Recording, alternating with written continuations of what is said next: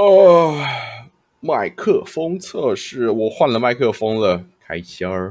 啊，你已经开始录吗？对啊，反正可以剪啊，没差啊。哎，你是这一集开始换吗？对，这一集开始换，上一集没有开始换。哦，你可以让大家感 受一下那个差异。上一集没有开始换是什么文法？我的国文老师又上吊了。可是我之前有在就是实况里面有有先跟观众说，就是哦，你有换麦克风这样子。哦，真的假的？不知道他们听起来会不会有什么？但我不知道你这一集才开始换，但因为因为我从来就没有觉得你的声音有过问题。真的，我是自己在后置的时候觉得听起来有点糊糊的。但但说真的，我我不知道到底是因为咬字的关系还是怎么样，反正听起来就是有点糊糊的。但但换了之后有有有改善一点点啊，我自己听，虽然我的耳朵有点木耳，不知道观众听起来感觉是怎么样。你的咬字有问题吗？还好吧？还是因为我的牙齿其实有点不太整齐，所以齿缝之间有点漏风。没有没有没有没有，我记得你之前的咬字问题是讲话很快的时候会吃字。就是字会连在一起，对对对对对对。我觉得换麦克风这件事情，可能你自己前后来回对比会比较有明显的感觉感觉。因为我换这个麦克风的时候，当初我也我也感受不出来差异，是两个影片就是摆在一起，然后我双我交互听比对之后，才会觉得说哦，原来差这么多。我换了麦克风之后，我有去开台，然后开台之后稍微听了一下回放的 VOD，其实真的是差的蛮多的。就是音质方面，好啦，至少砸钱有点代价了，好不好？哎，音讯设备真的是无底的钱坑呐，有够贵啊！哦，搞得我现在也很想买录音界面，因为其实这一个这这一支 Yeti Pro 它也是有 XLR 的，然后它也有附那条线，所以它其实也是可以读录音界面的。嗯，可是我觉得就音质上面的主要差距还是麦克风本身，就是如果。你你要买录音界面，跟就是比如说还是 mixer 之类的，就是通常你要有到那样的需求，是因为你有一个以上的音讯设备需求。哦，你有一个以上的 input，比如说像多人录 podcast 的时候，可能需要插两支麦克风那种状况。对，或者是就是你有很多支麦克风，或者是你今天是音乐相关工作的人士，你还要输入钢琴，你的你的那个。哦，中文好难。那个合成器、键盘，你可以讲日文呐。不要，中文好难。或者是有些人 自弹自唱啊，或者要练吉他什么的，多输入的需求，那你可能就比较需要那个。当然，音质也不是说绝对不会没有差异啦，只是说，我觉得你的设备相对单纯的情况下，只有一支麦克风，其实不需要买到那个 mixer。不不不不不不，那个录音键。哦，有一个 face，对对对对。你也可以讲英文，没关系，我们不用上字幕，我很轻松。我不是在炫，我只是当初学这些事情的时候，就从日文那边看的。我我我懂，我懂。会很容易混在一起。你的设备数量还没有到，你就不需要买到那样子。我好像要先做开场。哈？哦，对，我们没开场。对啊，就是很容易失控呗。就从现在开始吧。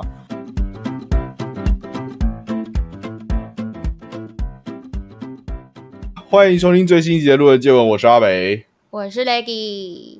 哎呀，不管了，反正前面都拉那么长，我再想想看我要怎么剪，随便。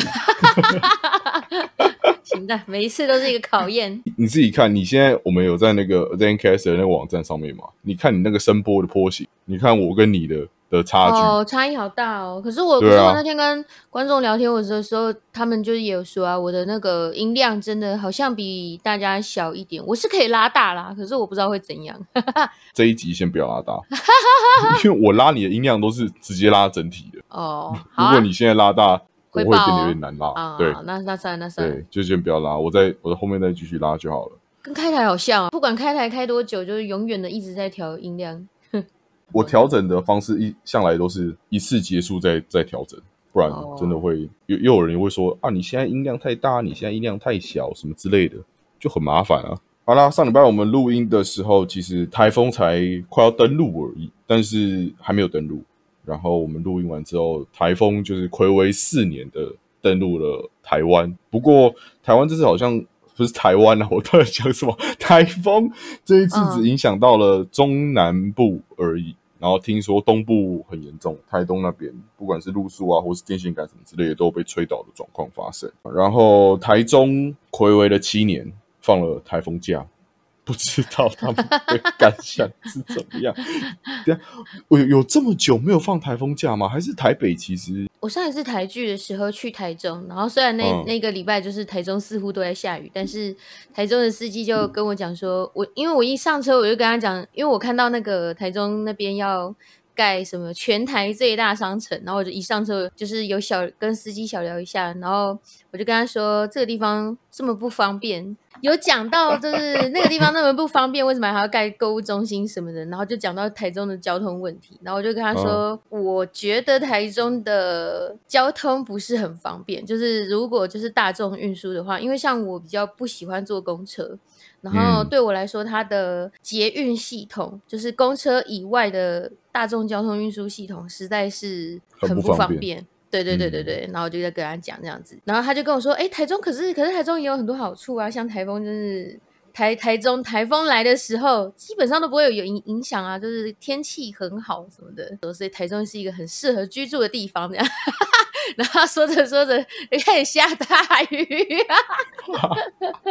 哇！立马打脸呢。好像刚好那几天，就台中平常好像的确是不不太会下雨，然后可是那几天就是快要来台风了，所以连续下大雨。然后再过没多久，台中就放台风假了。台中放台风假的那一天，貌似也是无风无雨，然后大家还说就是他很多人在百货公司逛街什么的，可是。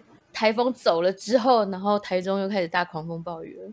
貌似他们那边是这样。啊，我有稍微看了一下新闻啊，大家是说那个台中市长在宣布放台风假的隔天就无风无雨。台中市长他就发表说，因为这次的台风很诡异，就是进进出出这样子，他为了担心市民的安全，所以放台风假。大家都说他很棒。如果有按照标准流程去走，是没差啦。对啊。然后我心里就想，你们这样讲。以后他会不会就不敢放台风假？哎，可是事实证明，那个台风的确是有影响啊。只是放放假的那一天刚好就是，哎呀，可是这对大家来说都是好事吗？没有造成什么灾害，也没有至少没有造成灾害了。对啊，这次为什么台中就是突然那样暴雨都不会都不会淹水啊？可能它的排水系统做的比较好，我不知道。但有可能台北是盆地啊，台北真的很容易淹水。我没有，我没有说台北啊，桃园也有。爆淹过啊，高雄也有爆淹过啊。对，人家在受其他县市，虽然桃园那个机场很很久没有就是什么什么漏水的消息了，可是只要暴雨，基本上都有的时候都会出现什么淹水啊什么的。台东也有啊，我这次也有看到台东，就是可是他们很严重啦，就是有看到什么名家就是家里淹水要一桶一桶捞水出来的，可台中没看到哎。这次我也有看到，就是台东状况非常非常严重。对啊，所以台中厉害哦，到底是厉害什么？厉害哦！你以前有什么台风很严重的经验过吗？嗯，有出门都觉得很严重，有出门只是不喜欢出门下雨而已，好不好？少在那边。你知道有台风，你根本就不会想出门啊，因为不是有看到很多人就出门，然后机车泡在水里动不了什么，很可怕哎，我才不想，我又搬不动我的车，所以我就是基本上选择不出门。可是如果万一要上班啊、要上课什么的那种，就会觉得很麻烦。然后我对台风感受到比较严重的，通常都是台风。很严重的隔夜，然后我再出门，就台风警报已经解除了。然后我隔隔天我在出门的时候，看到路上的情形，我就会知道哦，这次严重哦，哦，这次还好这样子。你说就是路数在路上，然后扫成一片的那种之类的，会有一大片棕榈叶掉在地上，棕榈叶掉在地上啊，然后地上全部都是树叶啊、垃圾啊、积有一些地方积水啊，就乱七八糟。然后什么旗帜飞来飞去啊，等下旗帜飞来飞去什么科幻片？旗帜，旗帜，就是。旗帜哦，我什么旗帜？旗帜怎么可能？这不是那种选举旗会插在路边那种吗？还是什么卖房子的广告？那些都会在台风的时候直接飞烂，所以台风天出门真的很危险，大家要小心。我台风天其实最怕的不是下雨，是风，因为我会骑车，然后我家离比较远嘛，我我不管是去活动或者去公司的路上，会经过桥，会经过两座桥，但桥上真的很怕风。因为台风天不是一定要穿雨衣吗？雨衣通常 size 都是做的比较大，然后做大那个乘风面积。就会比较大，然后就会整个人快要飞走，然后机车都会觉得很不稳。你就是一只飞鼠，对 对，翅膀永远张开状况的飞鼠这样。对啊，对啊。哎呀，台风天如果有路上警报，大家还是不要出门啦，拜托拜托，真的很可怕。然后台风天，我觉得影响最深，通常也会是那种大众运输交通工具影响会很深。就风太大，捷运其实也会停驶，就是那个叫什么环状线。那个是环状线啊，反正就是在外面的啦，不是在地下设施的那个。对对对对对，木栅线也是。然后还有台铁哦，台铁不是一直会误点吧？台铁有没有误点跟台风？那已经是常态了。反正反正台铁不需要工伤，没差。台铁是不是很常误点啊？因为我其实我没有很常搭火车，但我基本上我每次搭火车的时候。多多少少都会，你赶时间就会误点喽。你晚到的话，他就一定准点喽。是这样吗？还有没有误点是看你赶不赶时间，跟你有没有准时到到火车站的，还是怎么到？可是它有限制什么车种比较容易误点嘛？比如说自强号、莒光号比较不会误点，然后区间车比较容易误点什么之类的。是有延误的时候会让，就是区间车会让。自强号那些先过号什么的先过，好像会这样子。可是我不知道他们的优先顺序就是公定是如何的，但是还是会，只是有可能尽量的不要让那些开的比较快的车误点比较久而已。逼他们的票价比较贵。现在火车的票价是不是也中等？对你来说蛮便宜的啊。可是好像中间有变贵吗？我不确定，因为普星只能坐区间车。然后以前的票价好像比现在贵个五块十块吧，也没有很多啦。就是之前还有就是买票的时候有发现，好像不知道什么时候有贵了五块十块之类的。所以你去你坐台铁都是用买票的，不是用逼的。用逼的，啊，以前用买票的。啊。其实天气影响，我是长大之后才觉得印象比较深刻，对我整个人的影响啊，就是好像大陆人都是这样诶，不是很多人都是下雨天的时候。心情会比较差，或是比较忧郁，或是有一种说法是说，天气变化比较大的时候，比较容易让心情引起波动。我其实很好奇，这到底是为什么？我自己比较确定的就是黑夜转白天的时候，清晨的时候容易心情被影响。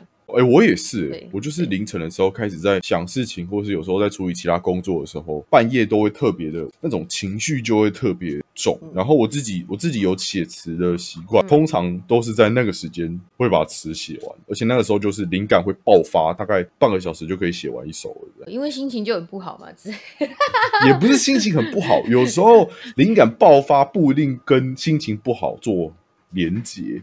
但对了，大多数都是心情很不好哎。如果我真的会写东西的话，都是心情很不好的时候。或者说是那种内心的情感会过于丰沛的时候，想要写东西，不管是开心的、生气的，或者是难过的，都会想要写东西。然后有时候在半夜的时候看影集或看电影，可能看到比较感人的片段，以前不会落泪的片段。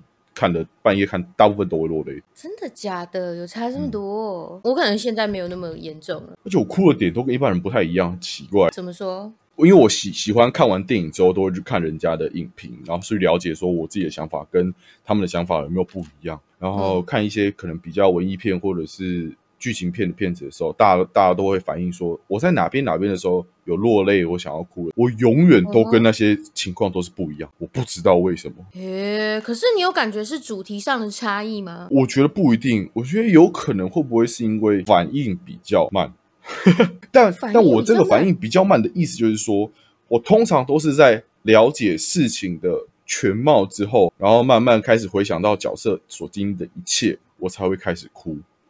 我不是说，比如说他当下失去亲人，他很难过的时候，他开始哭，然后演员开始在落泪的时候哭。我不，我通常都不是在那个时候哭，在这一切结束，他们可能一个 cut 结束之后的下一个镜头突然出现，比如说呃阳光普照照下来这样，然后我想到以前那些东西，我才会开始哭。因为好像很多人都是背景音乐啊，或者是演员的演技啊、情绪啊、表情啊感染之类的，然后才会直接开始哭。但我都不是。那同整出来有让你不去在意这些吗？我其实也没有出自于一个好奇的心态呢，看看大家怎么样。对我通常只是好有没有人跟我一样在这个情况才会哭的，其实也是有，但就是比较少数。然后我后来就想说，会不会这个跟星座有关系吗？星座为什么？某些星座会比较感性，或者是某些星座会比较喜欢统整出一切资讯之后，才会开始处理脑中的情绪。哎，我这方面真的很弱哎。你之前说你是什么座？处女座吗？我是处女座的。呃，这个我就没有很那个。哎，可哎，可是我姐也是处女座，我觉得她没有这个特质啊。我觉得他没有这特质啊，我觉得他没有。我我也对这个星座其实没有什么研究，因为我后来想说，会不会是因为星座影响的关系？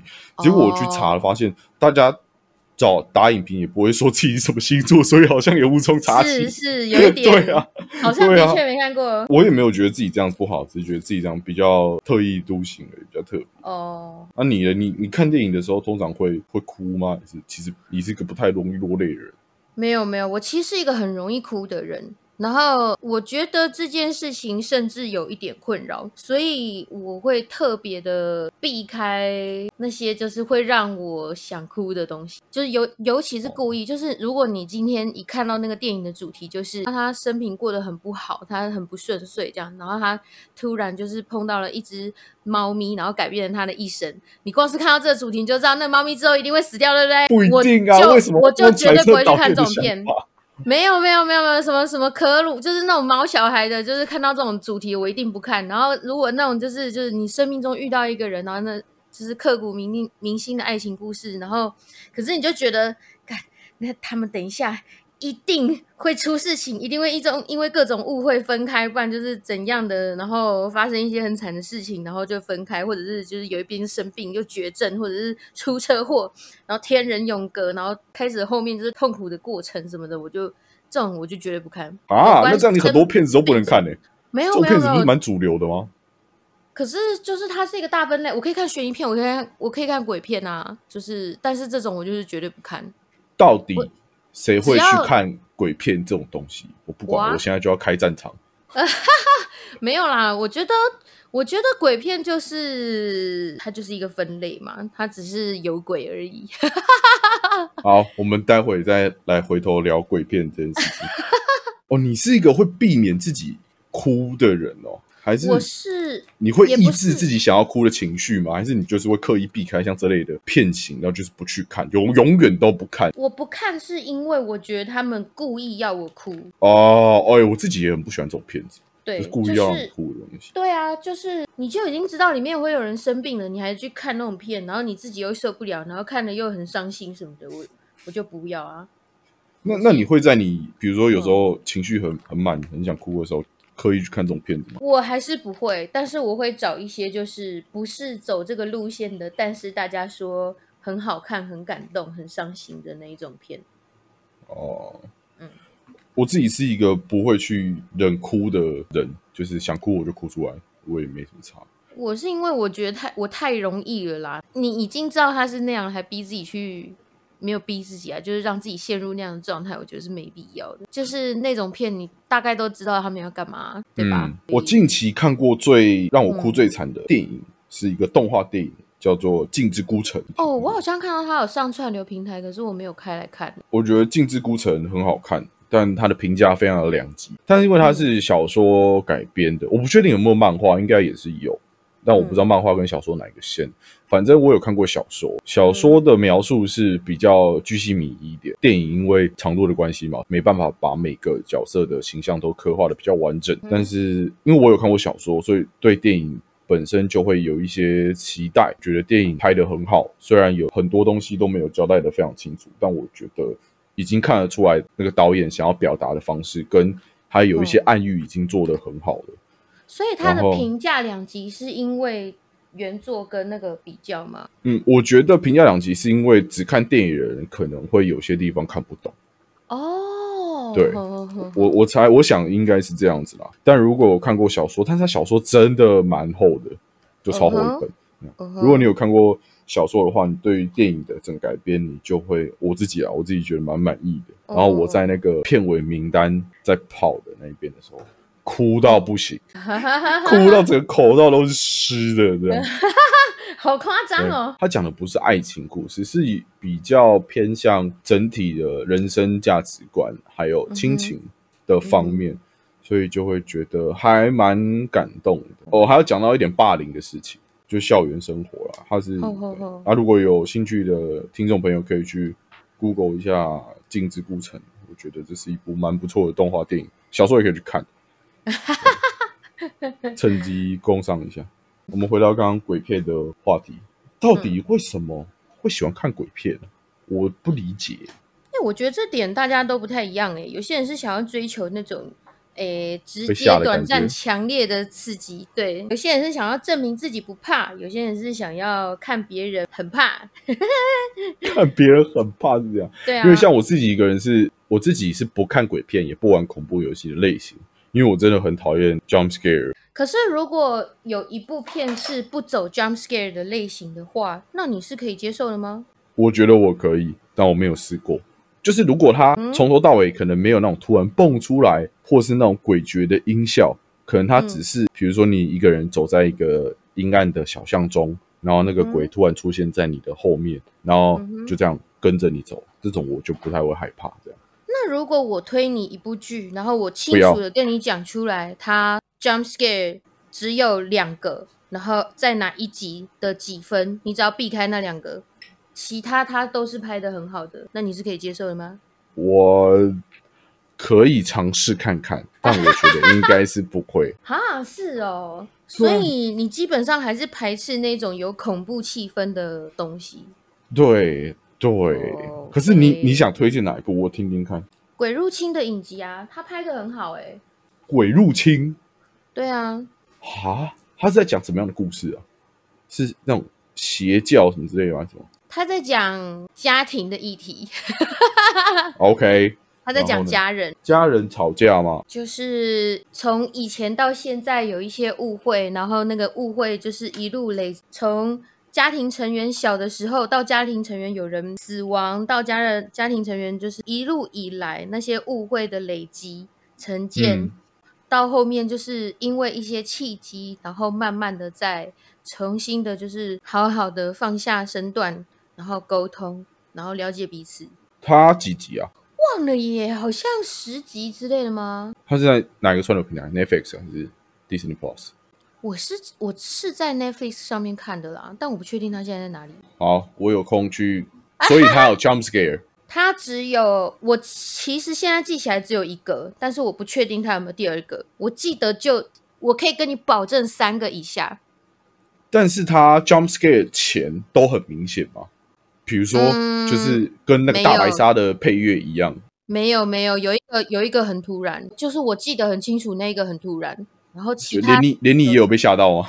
对我也有被吓到。我觉得那个安排不是很好，可是我觉得它整体以鬼片来说拍的很好看。好，我有空 有空有闲，哪一天脑袋坏掉的时候我去看一下。哎，那你不喜欢那个让人害怕的气氛，那会影响到就是比如说连悬疑片你都不喜欢吗？悬疑片，悬疑片我还好哎，真的假的？嗯，悬疑片还好啊。那我问你哦，如果是杀人魔的片呢？哦，血腥的我不敢哎，血腥的我好像有点不。所以只要突然跳出来，你都不喜欢。嗯，然后血腥的你不喜欢。嗯，那个紧令你很紧张、很害怕的那个气氛，如果是悬疑片呢？那个我觉得还好哎，我会觉得心心一直被揪在那边，但不至于到完全没办法看。对，像最近台剧不是不是最近啊，前阵子台剧不是有很多这种悬疑片嘛？比如说谁是被害者，还有呃模仿犯，模仿犯那种应该也算悬疑片吧？算，算对啊，虽虽然他没有到特别的紧张，可是那种就是比如说不知道被害者死掉了没啊，比如说收到一个箱子里面不知道是什么东西啊，那种程度的就是紧张感不会让你觉得不适，不会不会。那种的还哦，原来如此。对啊，然后看完模仿犯，讲到模仿犯，你马上就飘过去的画面是什么？我就抓你啊！对，我就抓了你。没有，那是因为那是因为鸟屎在边。我通常那部剧我看完，我印象最深刻的就是女主角的演技真的太可怕了。没关系，我们都知道，没关系。虽然我们不是专业的演员，但是在整出剧里面跟其他人比起来，我觉得即便是你可能很常在看剧或是看电影的人，都会有很明显的感受到，就是好像有点撑不太起来。我觉得他可能，也许有可能是表演方式不合胃口，就是他的差异跟其他人是大的，只能说就是这样吧。如果客气一点讲的话，对，反正都是我们自己看法嘛。搞不好有人觉得女主角就是要这样演啊，或者是她这个角色的性格就是这样子啊。你最近去看的一部电影，去电影院看哦。去电影院看的电影是哪一部？我想一下，因为全部都混在一起，看完就会全部被我归到资料库里面。最后一部看的哇，我想得起地点，但是我想不起来片名了。我最后一部看的就是跟你一起去看的怪物。我最后一部看的是第二次的奥本海默。哦哦，我看了鬼手，鬼手，鬼手，请开口。看起来怎么很像某个动画的名称？恐怖片，恐怖片。我觉得拍的不错哎，鬼手鬼手请开口，他是那部片叫做《鬼手鬼手请开口》，然后那这样翻呢，就蛮有趣的啊，我觉得。它的英文叫做 Talk to Me，对，它的英文叫做 Talk to Me，然后《鬼手鬼手请开口》是台湾的翻译啦。不过我觉得，嗯，我我自己看完，我觉得这样翻没有什么关系。哎，这种海报，我现在 Google 看到这个海报，我一看就是绝对不会点进去看那种人。它就是鬼片啊！哎，讲到这件事情，讲到鬼片，我们去看电影的时候，前面不是都会放预告吗？我只要去看电影的时候，前面只要预告有鬼片这件事情，我就会很生气。诶，我之前也有想过这件事情诶，因为我去看《鬼手》的时候，我突然想到，因为前面恐怖片通常前面会放什么片的预告，跟你去看什么电影会有关系。可是鬼月这个季节啊，好像有看到有人反映说，他们去看的不是鬼片，但还是看到了鬼片的预告。然后我就在想，就是比如说像你这样子完全没办法接受鬼片，然后有一些人会很反弹的那一种。那这样子做的选择就真的很不好吧？其实我会完全没办法。我如果因为我本来就很怕鬼片这种东西嘛，然后你在电影院的看的时候，它的声光效果又会放大，嗯哼。所以如果电影院我只要一发现那个预告片是恐怖片的话，我会把眼睛闭起来，把耳朵捂起来，会完全等到那个东西过了，我才敢睁开眼睛看这件事情。因为真的太恐怖了，我没有办法接受。好惨哦！还好还好，我没有那么排斥。是哈，就是我也不知道为什么会啊。我想起来，我为什么会很害怕看恐怖片这种东西？因为小时候我在乡下长大，然后我奶奶非常非常喜欢看《玫瑰童林眼》跟《蓝色的蜘蛛网》。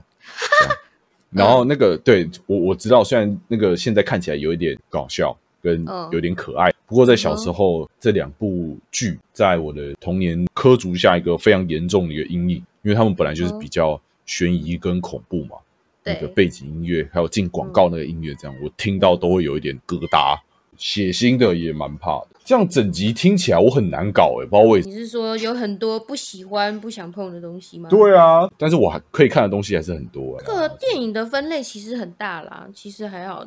你真的要讲五毛也很多啊，因为那种惹人哭的片我也都不看啊，然后战争片我也不看啊，太血腥的其实我也会避开啦，因为很痛。那你会看爱情片吗？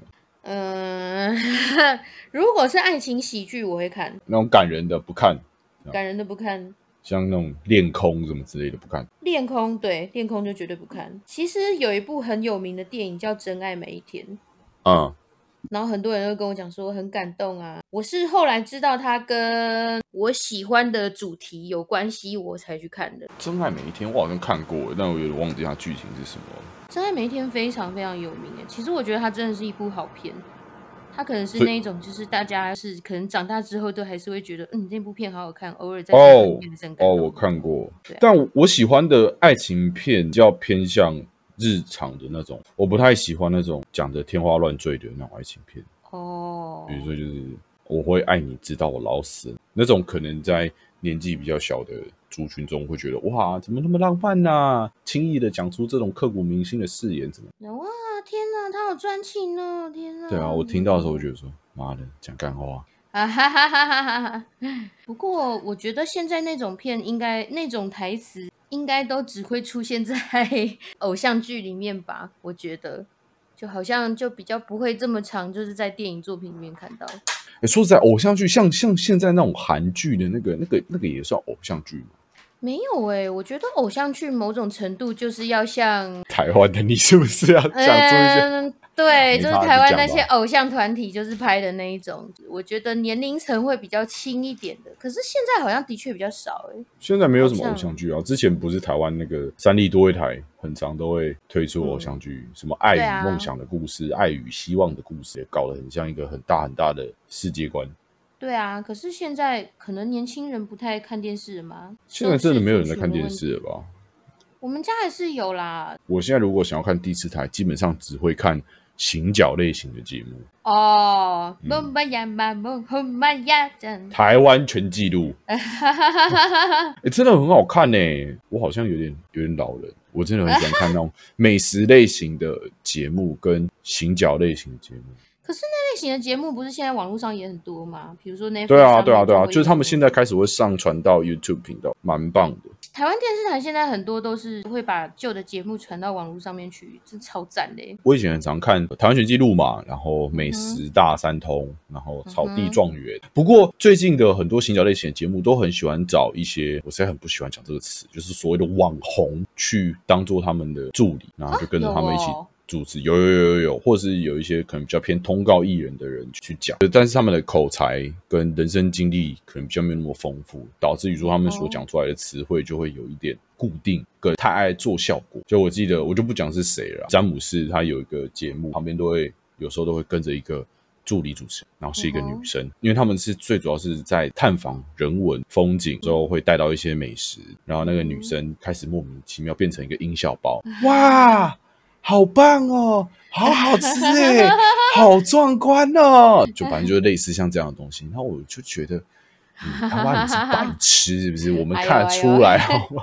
我觉得这也是主持经验的差异啦。比如说，如果你让一个人就是今天吃一个东西好好吃，然后可是他平常没有习惯去叙述这样的状况的时候，他就会只会说：“哇，这个这个这这很赞呢，这很好吃哎。” 可是我会觉得说，你今天他应该也知道他自己是在做节目这件事情。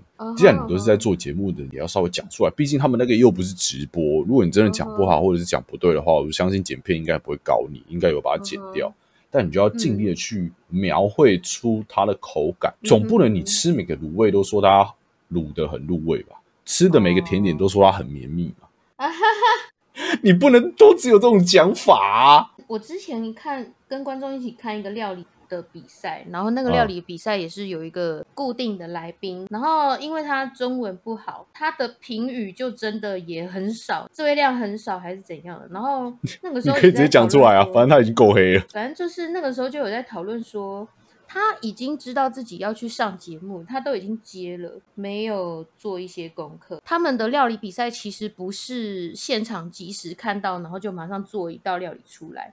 就是他们是有回家先练习准备的，所以他是可以先做功课的。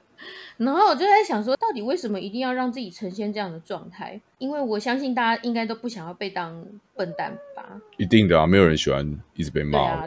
然后，所以，所以那个时候就会想说，就是他为什么要这样？但也没有一个结果啦，因为都不会知道事实到底是如何才会变成这个样子。就是你讲的那个节目，我是忠实的观众。那时候第一季开播的时候，我就在看。嗯，一开始其实对他并没有特别的反感，就觉得他可能是真的是因为外国人，然后他的词汇量可能比较少，这些我都可以理解，可以接受。后期的时候就会觉得说，你是不是完全没有在看？因为那个节目是料理的过程，是评审都看得到，然后明明就看到。然后其实你有很多可以讲的事情，或者是很多如果你不懂料理，应该会觉得那些手法会有很疑问的地方，可以去询问这样。可是他都不会去问那些问题，然后口感的形容永远都很像是他的个人偏好。哦，我真的吓到了，或者是说真的，哎，或者是说他觉得这个东西可能味道不符合他自己个人的胃口。就不是太甜，或是太酸。我能懂每一项菜都会有一项既定的味道，或者是你心目中你所想的那个口感。但是真的不要加太多个人意见进去。呃，如果听众朋友听不懂我们在讲什么的话，因为很多其他主厨或者是即便是素人来宾哦，可能不是主厨，他形容的方式都会比他的有条不紊很多。跟讲的更有的内容，所以我们并不是在针对他这个人，是他真的就是这样子。对，我们就事论事，我们也不认识他，就是他真的不太适合当美食节目的来宾。只能说就是难啦，这个可能都个人经验，久了之后会好一点啦。哎，煮菜节目真的很好看诶，你而且你看完之后，你不会自己很想要煮菜吗？还好。我是很喜欢看人家用料理过程啊，但是我自己的话，我觉得我们家的厨房就是我妈的，我我不要玷不要玷污人家，就是交给专业的来。我自己是很喜欢煮菜这件事情，但是好像很多人不知道，因为我也很少提过。但是因为我现在住的地方并没有厨房，所以有时候朋友家里面可能他们家有厨房的时候，我就会很开心，因为我可以去做菜。但是我煮菜的时候，我很讨厌 I H 炉，就是没有火的。嗯哼，突然啊，电磁炉我很讨厌那种电磁炉，因为我觉得电磁炉的火力其实很难控制，跟我实在是没办法掌控，说我到底要它小火还是大火。你也是明火派的吧？对，我是明火派的。明火派我更能直接的感受到说它的火是马上变小，或是马上变大。因为如果是电磁炉的话，它就会慢慢的往下降，跟慢慢的往上升。哦，对啊，你只要马上开关，比如说大火关小火，然后它马上就会转换那个火力啊。对啊，就是那个感受是很明显的。嗯，所以我自己煮菜是比较喜欢用明火的，然后煮完菜的时候就会很开心。但是我煮菜整个过程里面，我最享受的其实是洗碗的这个过程。为什么？因为我觉得把东西收拾干净是一件很开心的事情。尤其是把碗洗到你用手指头摩擦，它会发出咦呜的声音的时候，是最开心的。你不会觉得你煮菜已经忙了二十五年，你从备料开始，然后还买东西采买，然后备料，然后处理完之后，最后把它煮完，然后最后还要洗碗，很烦吗？我不会，完全不会。我觉得这件事情是很开心的。嗯，那恭喜你。就整个过程里面，我其实最不。也不是说最不喜欢，就是如果要在这中间挑一项我可以删去的一个过程的话，我会删掉吃的这项过程。哈，真假的？嗯，因为煮东西在端给其他人吃之前，我都已经先吃过了嘛，我已经知道它的味道了。我如果可以省略那个步骤的话，对我来说，我喜欢煮菜是，我喜欢煮菜给别人吃，然后看到别人吃就觉得他如果说出哦很好吃诶什么的，我就会觉得很开心了。我自己有没有吃到，其实真的还。你是一个厨师型的人呢？对，就是我真的蛮喜欢煮菜这件事情，所以我现在其实有点后悔，为什么搬的就住的地方没有？对啊，你为什么要就是为什么你这样还会选择一个就是没有厨房的地方住啊？这其实就是一个很现实的因素考量，就是没有钱，很贵，是不是？可是你那边是连就是电磁炉什么都不行吗？可以插啦，可以插电磁炉啦，对啊。可是就是没有吸油烟的设备，所以对啊，对啊，就是基本上你只能煮个火锅或什么东西之类。可是煮火锅那个那个叫什么烟也会很大啊，对啊，所以就很麻烦，所以干脆就直接不煮这样。我我之前住那种地方，我也是还是会煮个，比如说水煮餐还是干嘛的啦。哦，那种就很方便啊。我家是有快煮壶啦，就是很方便的东西。那只煮水好吗？哎，对，不能叫做设备。我最近不是在果罗院工作吗？对啊，然后看到那些专业的厨房设备，我就觉得很开心。然后打扫起来也会很开心，就会很兴奋这样。虽然在果罗院煮东西的流程跟过程就是一样千篇一律的，应该说我觉得他们的料理过程很单纯啦，很 SOP 这样，并不是我喜欢的那一种。可是我只要接触到料理的东西，我自己就会。蛮开心的，比如说我很喜欢烘焙嘛，然后我看人家做面包、做蛋糕，我都很快乐。可是当他们变成一间面包店的影片好了，然后我就会觉得突然很像食品工厂，我就会看，我就会觉得看起来很不好吃。哦，我懂你，你感受出来那差异吗？就是面粉全部倒到机器里面，然后就是没有手揉啊，什么都没有，都不是自己来，然后全部都交给机器，然后这样烤一烤，好了，耶，面包出来了。虽然面包还是看起来很好吃，可是。就是没有我喜欢的那种感觉了。我懂，我懂，我大概知道你想要表达什么意思。我觉得那个对我来说是差距非常大的。那你有自己做过甜点吗？没有，从来没有，从来没有。虽然是可以做提拉米苏啦，可是放不下。我就跟你说，就是那个厨房是我妈的殿堂，我不想要。像我现在开始吃健康嘛，其实我的我家的冰箱都会常备两罐豆奶。然后，所以就是有占用到我家里的空间的感觉，然后我就会觉得以前那是你家哎。可是就是会觉得说，因为我妈煮菜，她有时候买东西食材回来啊，或者是我爸喜欢吃水果，所以他就会常常切水果在里面。然后现在突然就是里面本来是供他们自由使用的空间，然后现在被我占用了五分之一到六分之一。我就会觉得有点不好意思，不用不好意思啊，那是你家的。我自己是觉得跟他们讲，他们可能应该也会说，就是用美茶什么的。你看，如果今天是一台烤箱，而且用电量还很高，我就会觉得，如果我今天真的要可以烹饪，可以进行尝试这些东西，应该也是要我买房子之后的事了吧？我喜欢做菜，喜欢到什么程度？就是因为我家并没有厨房嘛，然后我有时候会去朋友家，我甚至在朋友家的家里面。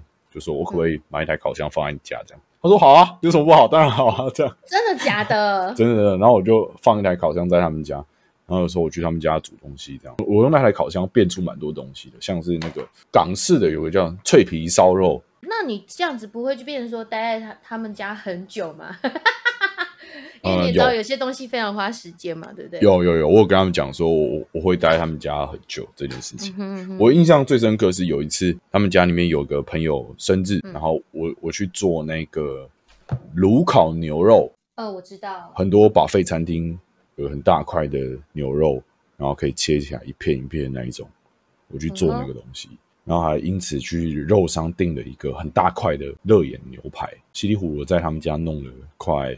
九个小时变出一桌菜，哎，成就感很爽。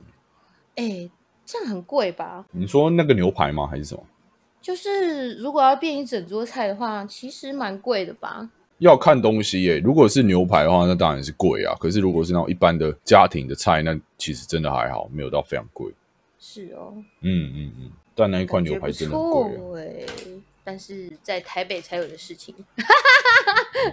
对，然后我也做过甜点，甜点我做过 cheese cake，蛮好吃的。第一次做甜点，因为甜点的东西其实我蛮紧张，我一直都觉得甜点就是化学课。哦，是啊，是啊，你比例完全都要抓的很准，你没办法就是啊看心情啊，你想下多少就下多少这样。是啊，因为很多东西你多下一点点，它的味道就会完全就是变掉这样。然后一开始我其实也。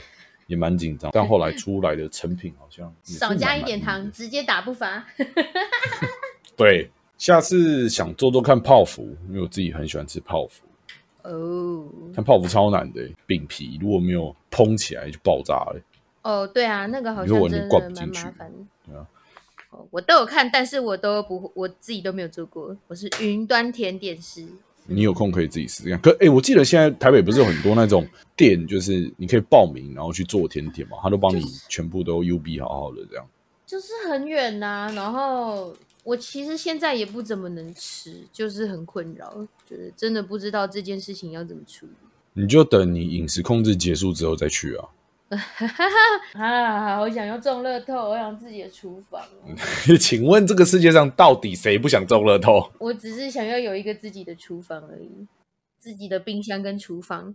我我想有个自己的家，然后我会把厨房弄得，我希望它有一个中岛。我很喜欢中岛这个设计。哦，我刚刚正想问这个，你是中岛派还是不中岛派？因为很多人讨厌中岛。为什么？他们觉得中岛没有用，然后很占位置。可是明明中岛能做的事情就很多，对吧？超多，对啊。尤其如果你做甜点的话，就是你要弄什么，你要粉啊，你要揉东西啊什么的，你全部都需要用中岛啊。对啊，对啊，你要你这么多的锅碗瓢盆，你你如果没有中岛那个空间，哇，那你那你的琉璃台要做的很深哎。我自己是超级中岛派的，中岛超赞的。而且中岛的材质，我我可能还要特别挑过，因为我希望它不会随着环境温度而影响到的。因为这样子可能在处理食材方面的话比较方便，因为你在揉面团的时候，不是都会揉奶油进去吗？然后如果温度太高的话，它很容易就会出油，所以希望可能是一些大理石材质的中岛，才会让它保持着维持比较低温的状况，才不用让我揉的这么的干。不会啊，我还是觉得揉面团很快乐，揉面团很快乐啊，那个过程啊，就是这么决定啊。你饮食控制什么时候结束？呃，九月底。啊，九月底结束过后，我们就去找一间料理厨房，我们就去做一个甜点，看你想要做什么，我陪你做。干真假的？真的。那可是你会，如果现在如果现在要你想要做一个甜点，你的脑海中第一个飘过去的甜点是什么？可丽露。哦，好像有点难呢。不会啦，哎，没有可丽露好像有点难呢。我研究过那个食谱，不会，不会，不会，真的还好。我之前看过人家比较那个可丽露用的模具跟烤烤多久拿拿出来放凉，然后再再重新烤那个都差蛮多的。那就是各种流派不同啊，但它真的不会难啊，按照它的步骤一步一步操作，而且相信我，如果你第一次煮的东西就算很难吃，你自己也会吃下去的。真的真的，可丽露，我我很喜欢可丽露诶，我觉得它很好吃。可是即使大家做的可能不一定会很好吃，我也很喜欢可丽露。但是可丽露其实很多人都会为了想要想要它健康一点点，它的糖量就会下的比较少。但是可丽露其实可丽露其实很忌讳你糖量下的少这件事情，因为你糖量下的少会让它整个的味道完全都变掉。这样，我觉得我自己觉得啦，甜点这种东西，就是如你宁愿下的多一点点，也不要下的少。我啦，我自己做到现在想法。我自己觉得，就是甜点，如果要你要改变它的配方的话，你自己就是要多做一点实验，不然它真的很可能会。嗯，烤出来的样子会很有很大的改变，上色的程度啊，然后它的中间的过程有可能都会影响蛮大的。它就是一个科学实验，你乱改它的配方，想必的有些地方可能就要跟着调整，蛮有趣的啊。我还是觉得甜点很有趣。那甜点你最喜欢吃的也是可丽露吗？我最喜欢吃的甜点是提拉米苏，哎。那那你喜欢吃酒味重的还是酒味重？嗯，我也觉得提拉米苏就是要酒味重，就是有一些提拉米苏会做的很甜，然后里面鲜奶油加的太多，就是太打的太发，它会变得有点像蛋糕。有些人做的提拉米苏很很奇怪，然后就是不是提拉米苏啊？对对对，就是就是。比如说，有些人会把手指饼换成海绵蛋糕嘛，那也没关系。可是他又用的很甜，什么？他就会哎哎，等一下，等等等什么叫没关系？有关系好吗？关系可大。不用我，我觉得自己爽就是做的开心，或者是你真的觉得手指饼不好买或者干嘛，你不要用手指饼，你要用海绵蛋糕。比如说配合你店里面的其他产品，你要改没关系，我觉得没关系。但是你把提拉米苏做的像蛋糕，爱是别塞吼，不行不行，它下面就放海绵蛋糕，它就不是好。你可以随便你怎么讲，它已经它就不是提拉米苏。它不管他不是提拉米苏，只要他。我觉得甜点某种程度自己快乐就好了，就像你说的调甜度，也有人觉得就是不想要，因为我觉得对，但是那你就不要拿出来卖，我会生气。好了好了，对，你就自己做的爽开心，OK，我全部都可以接受。还还好还好，我没有很那个。你就不你就不要拿出来卖，哎，会真的会生气耶。就是你点出来甜点，然后他他如果自己做一些改变，但是不会违反到他的中心原则的话，我都可以接受。但是很多东西就是不能变，然后你硬去把它变掉。我上一次吃甜点吃到这么生气，是一间餐厅的布朗尼，嗯，然后它的布朗尼非常的扎实，很硬，很硬，很硬，很干，很干，太硬太干，它很像冰了七七四十九天的，然后已经缩在一起的蛋糕，好恶哦，然后加了很多的巧克力，所以它是一种又干又硬又很没有水分的一块很。很浓缩的巧克力。我上次吃到我最不理解的，我我上次吃到我最不理解的甜点，是一个叫做嗯解构式苹果派。我我刚你有听过这个东西爆脏话，它叫什么 destruction 什么挖沟的，反正它就是把分子料理类似那种感觉吗？哎，没有，不是不是，它是把苹果派的各个部分放对放在盘子上面，然后要你吃。然后我就觉得苹果派你就是要。尬在一起吃，你给我拆开来是什么意思？就是懒惰嘛。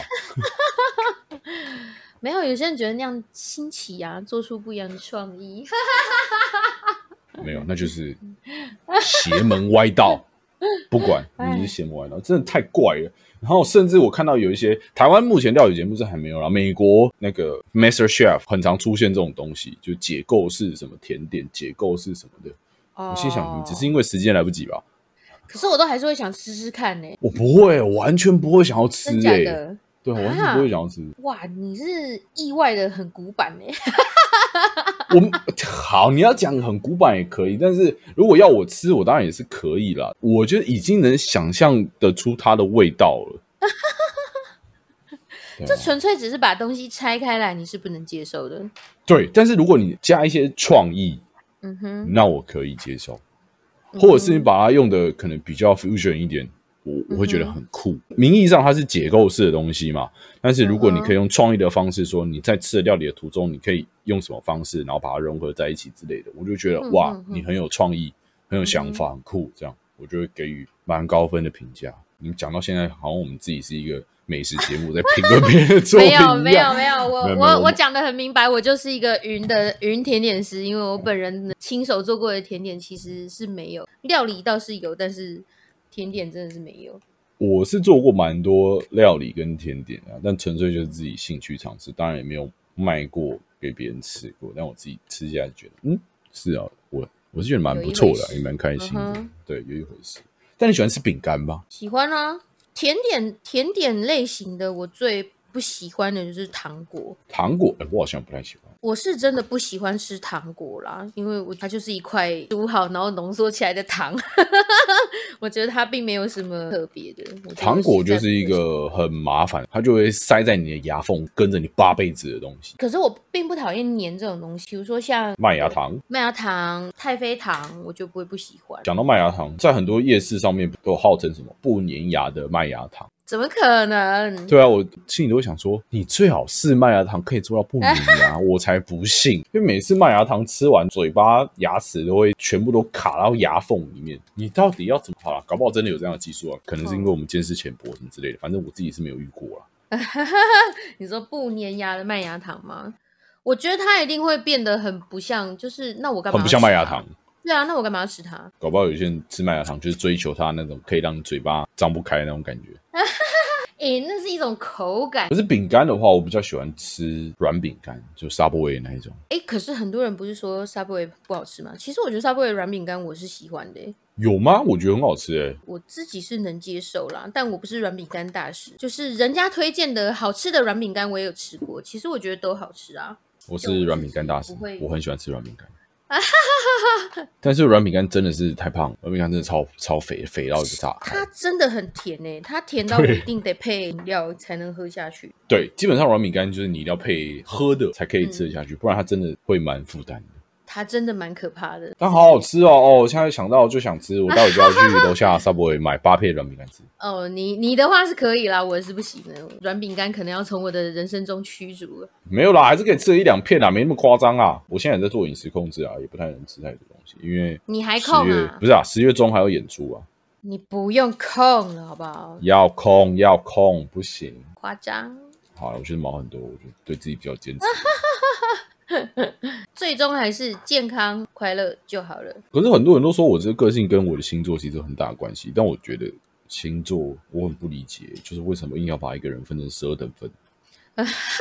他那种就是某种程度上，你就把它当统计学吧，它就是一个统计出来什么样星座的人会怎么样这样子，你就把它当。但我但我觉得星座其实有一部分也蛮像心理学的。心理学。嗯，会去问星座的人，可能本身都对自己的个性有一定的了解嘛，然后想看看说跟自己同样星座的人是不是类似像他自己本身的这样一种个性。你询问那一方的人，因此会引导你到，或者是猜测出你的想法，他就会让你莫名的产生说，哦，真的，好像这个个性的人差不多都是这样子。对，我不知道你有没有听得懂我在讲什么东西。我知道啊，我知道，但是我比较可能我就是不太会去做这件事情的。我我比较像是感觉派的吧，你就可以这样这样理解。就是我比较少让别人跟我讲说，哦，这是怎么一回事？哦，因为你是怎样怎样讲。所以工具书啊，什么统计出来是怎么样的，我其实都不看，我都当我就听听就好，参考意见。对对对对对。我我在网络上看到很多人就是说，他可能认识一个新朋友啊，听到他是什么星座，说哦不行，明谢惠顾。啊哈哈！我就说干嘛？何必呢？我觉得人生其实真的蛮难用这样子的处理准则去做事情的啦。那那如果因为这个样子错过了一些其实还蛮不错的人，有一点可惜。我只能这样讲。对啊，比如说你觉得什么星座可能特别花心，或者是你的前男友、前女友是什么星座，你遇到一个相同星座，你就说哦，抱歉，我没办法接受。可是我相信，可能会做到这样子程度的人，也许是真的受过不小的伤害，所以他们宁愿不想要有新的机会，对，是他们也不想要再受伤一遍，因为他们可能自己真的觉得说，哦，我的人生中，比如说我遇到，好，我用自己的星座举好，比如说我人生中这遇到就是双鱼座的烂人，无论男女，真的是太多了，我可能只要。跟他们保持表面上的来往就好了，我觉得也是他们的选择，那没有关系。好了，在此跟所有双鱼座的朋友，我们没有任何针对的意思，我们只是举个例子。没有，我就是针对双鱼座，双鱼座就是懒。没有啦，没有啦，我自己是双鱼座的啦，我双鱼座的人不会放在心上。双鱼座的个性是什么啊？我相信你应该看过不少啊。双鱼座的个性是什么？像处女座，大家都说龟毛、洁癖啊。双鱼座我不太确定这是不是大家都这样，可是我。觉得比较可能会有的状况是容易想很多，容易想很多。对，无论是哪一方面的。啊，好笼统的一个说法哦。比如说，我常常想说，就是我家里，如果万一有杀人魔入侵，或者是哪一天地球要毁灭，或者僵尸占领什么的，我就会想说，哦。如果我现在身体这么烂，我没有办法做引体向上，那在一个边缘快要掉下去的时候，我就没有办法把我自己救起来，我就会在那个地方死掉。这样子，就我就会想这些东西啊。有一些人可能是说，就他们看到某一些事情，看到别人的反应，哦，他是不是其实不快乐之类的，这方面也是算是想很多。我觉得双鱼座比较有可能的事情是，无论哪一个方面都很容易想很多。原来你的想很多是这方面的想很多哦。对对，有些人说是。比如说内心小剧场很多，这也算是想很多。但我觉得还好，我反而觉得这样很酷。很酷？有什么酷？很酷啊！你不觉得很酷吗？就是现在世界上真的太多人很容易被其他人影响，而导致于说他们失去了自己逻辑思辨的能力。我说的想很多，跟聪明或者是很有逻辑思考，或者是会顾虑别人，所以就是比较不容易做出让别人不喜欢的事情，这都没有关系的。我我知道，我知道，但是像我这种人，就是我跟你是完全不一样的人，就是完全是不会想很多的类型。但有时候我反而会觉得你们提出来的东西，搞不好有真的这样的可能性的。我不会，你说有叫杀人魔来我家吗？啊，对啊，对啊，对啊，不啊，不是啊，干讲讲的很像我在唱衰你一样，没有没有没有没有这个意思。只是说搞不好，真的不一定哈。这杀人魔真的是有点太偏激了，搞不好真的有一天可能会有天灾啊，什么因素，你真的会有机会需要攀附在悬崖上面。对啊，对啊，对啊，对对对对对，我就会觉得这个想法，嗯，很有创意，很酷。这样我不会觉得说，哦，你是白痴吗？怎么可能会有这样的状况？不用想太多了啦，不用练引体向上啦，不会。我是脑子里真的会有画面，就是想到那些事情。对啊，我反而会站在另外一方说：“哎，你就练啊，对不对？搞不好我可以跟你一起练。哪一天我们你真的做不起来，我还可以拉你一把。” 我觉得这是一个很有创意的一个想法，但我确实是知道有些人就会觉得说：“你想太多了啦，干嘛想那么多？这种事情又不会发生。”但是你不知道。在现在现今这个社会，我们以后人类会不会存在都还不知道，搞不好我们世事难预料。对啊，搞不好我们以后就是会被机器人统治，也说不定。对啊，对啊。现在 AI 这么发达，你看现在大家，我们养的宠物跟猫咪，搞不好以后就是机器人养我们。我常常会想说，就是如果哪一天有地震来的时候，我到底要怎么把我的猫捞走？到最后那些结论都是啊，没没办法捞不走了，一起死。为什么捞不走？你就拿个袋子把两只猫塞进去就走啊。我如果很慌张的在房间里面跑来跑去，然后他们知道我要抓它，他们一定会躲起来。努努啦，尤其努努一定会。然后我就觉得完了，我会跟他们一起葬身在我的房间里面，我逃不走了。那你要做的第一件事情就是你不能慌张。讲到这个，因为台湾其实蛮多地震的嘛。嗯。那地震来的时候，努努跟探探会有反应吗？其实几乎没有诶，都是我在怕，神奇吧？对啊，那那你要做的就是你不能惊慌啊，你就要慢慢的把他们抓进袋子里面，然后先抓努努，你就可以跑了。啊，你是会怕地震的人吗？我会一点点越大越怕，我觉得这跟我怕死有关系。一点点不会，但是咬很大的我会有点崩溃。我蛮怕上下摇的，我觉得上下摇的超恐怖。可是你现在在几楼啊？二楼啊。二楼到底是在怕什么东西？哎，我家旁边有一个很高的楼，如果它倒了怎么办？就是这种想很多，你感受到吗？不会啊，我永远不会觉得自己己是安全的。你你你讲的也不是不可能发生啊。哎，我曾经做过一个梦，哎，我曾经做过一个梦，我在一个。很高的大楼上面，我不知道我为什么在上面。然后那个很高的楼层同时发生，就在那个状况同时发生海啸跟地震。然后我的窗户看出去已经全部都是大海了。然后地震很大，然后我的大楼就开始倾斜、倾斜、倾斜这样。然后我已经想好，就我一定会死掉，或者是我不知道我一定会溺死。大楼就开始倾斜，然后我就。把窗户打开，因为我宁愿就是跳到海里面，搞不好都还有一线生机。然后我就从大楼倾斜到在四十五度左右，我就把窗户打开来，然后我就纵身就跳进海里面，坠落到海的那个过程中，我就醒了。哦，超恐怖诶，真的跟那个做大怒神就自由落体是一样的感受。对啊，你怎么会梦到这种？好可怕哦！我醒来的时候冷汗直流，然后心跳超级快。哦，那个真的很恐怖诶。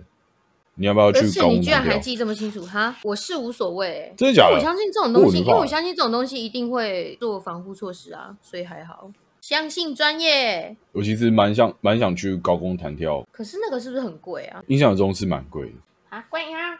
啊，欢迎所有高空弹跳的厂商可以找我们。他 为何？我们可以免费帮你宣传一次高空弹跳，然后如果你要拍片的话，我可以，但你要问 Leggy，我不知道可不可以。再说再说，都有得谈，好不好？对，都有得谈，只要来信排除任何可能性，但是就是要谈。然后我也蛮想试试看，因为国外有那种呃，到飞机上面然后往下跳的那个那个叫降落伞的那种行程，我也蛮想试试看的。哦，那其实听起来你人生想做的事情很多哎，蛮想体验在天空上飞的感觉。不知道到我这个岁数之后，我就慢慢开始想要去体会各种不同的东西，就觉得会希望想做的事情想都都做一做吗？就聊到现在啊，完全没有聊到我今天打的东西。哦，真假的？可是应该已经超过一个小时了吧？对啊，超过一个小时。但是我我今天设定的主题跟我就是我原本想要聊的事情，完全没有提到，完全哦。我觉得就啊，没关系啊，反正就留到留留留到下次再聊就好。这倒这倒是还好。好啦，差不多啦。然后一样老规矩，就是如果任何工商或者是 Q&A 或者是有任何建议的话，欢迎来信到我们的信箱。Stranger Thought 二零二三 S T I N G E R T H O U G H T 二零二三小老鼠 Gmail.com，然后哦，我们固定会在每个礼拜一会上 Podcast，就是如果有有喜欢的朋友们就可以固定上各个的平台去听，应该是各个主流平台都会有了啦。是，好啦，那就先这样，我们就下礼拜再见啦，大家拜拜，大家拜拜。